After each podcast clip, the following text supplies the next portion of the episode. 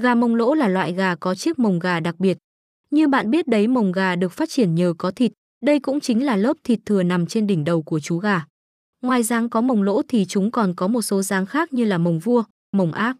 Gà mông lỗ có phần mông lõm về phía trước, sau đó thì tạo thành một chiếc lỗ. Mông gà của chú gà trống thường sẽ có kích thước lớn hơn chú gà mái. Ở chúng, tùy thuộc cơ địa của mỗi con, nó sẽ sở hữu những hình dạng mồng khác nhau. Vậy nên, việc có lỗ mồng to hay là nhỏ là chuyện hết sức bình thường bạn nhé. Nhiều người cứ cho rằng đó là điểm dị tật ở gà, tuy nhiên, thực tế không phải vậy.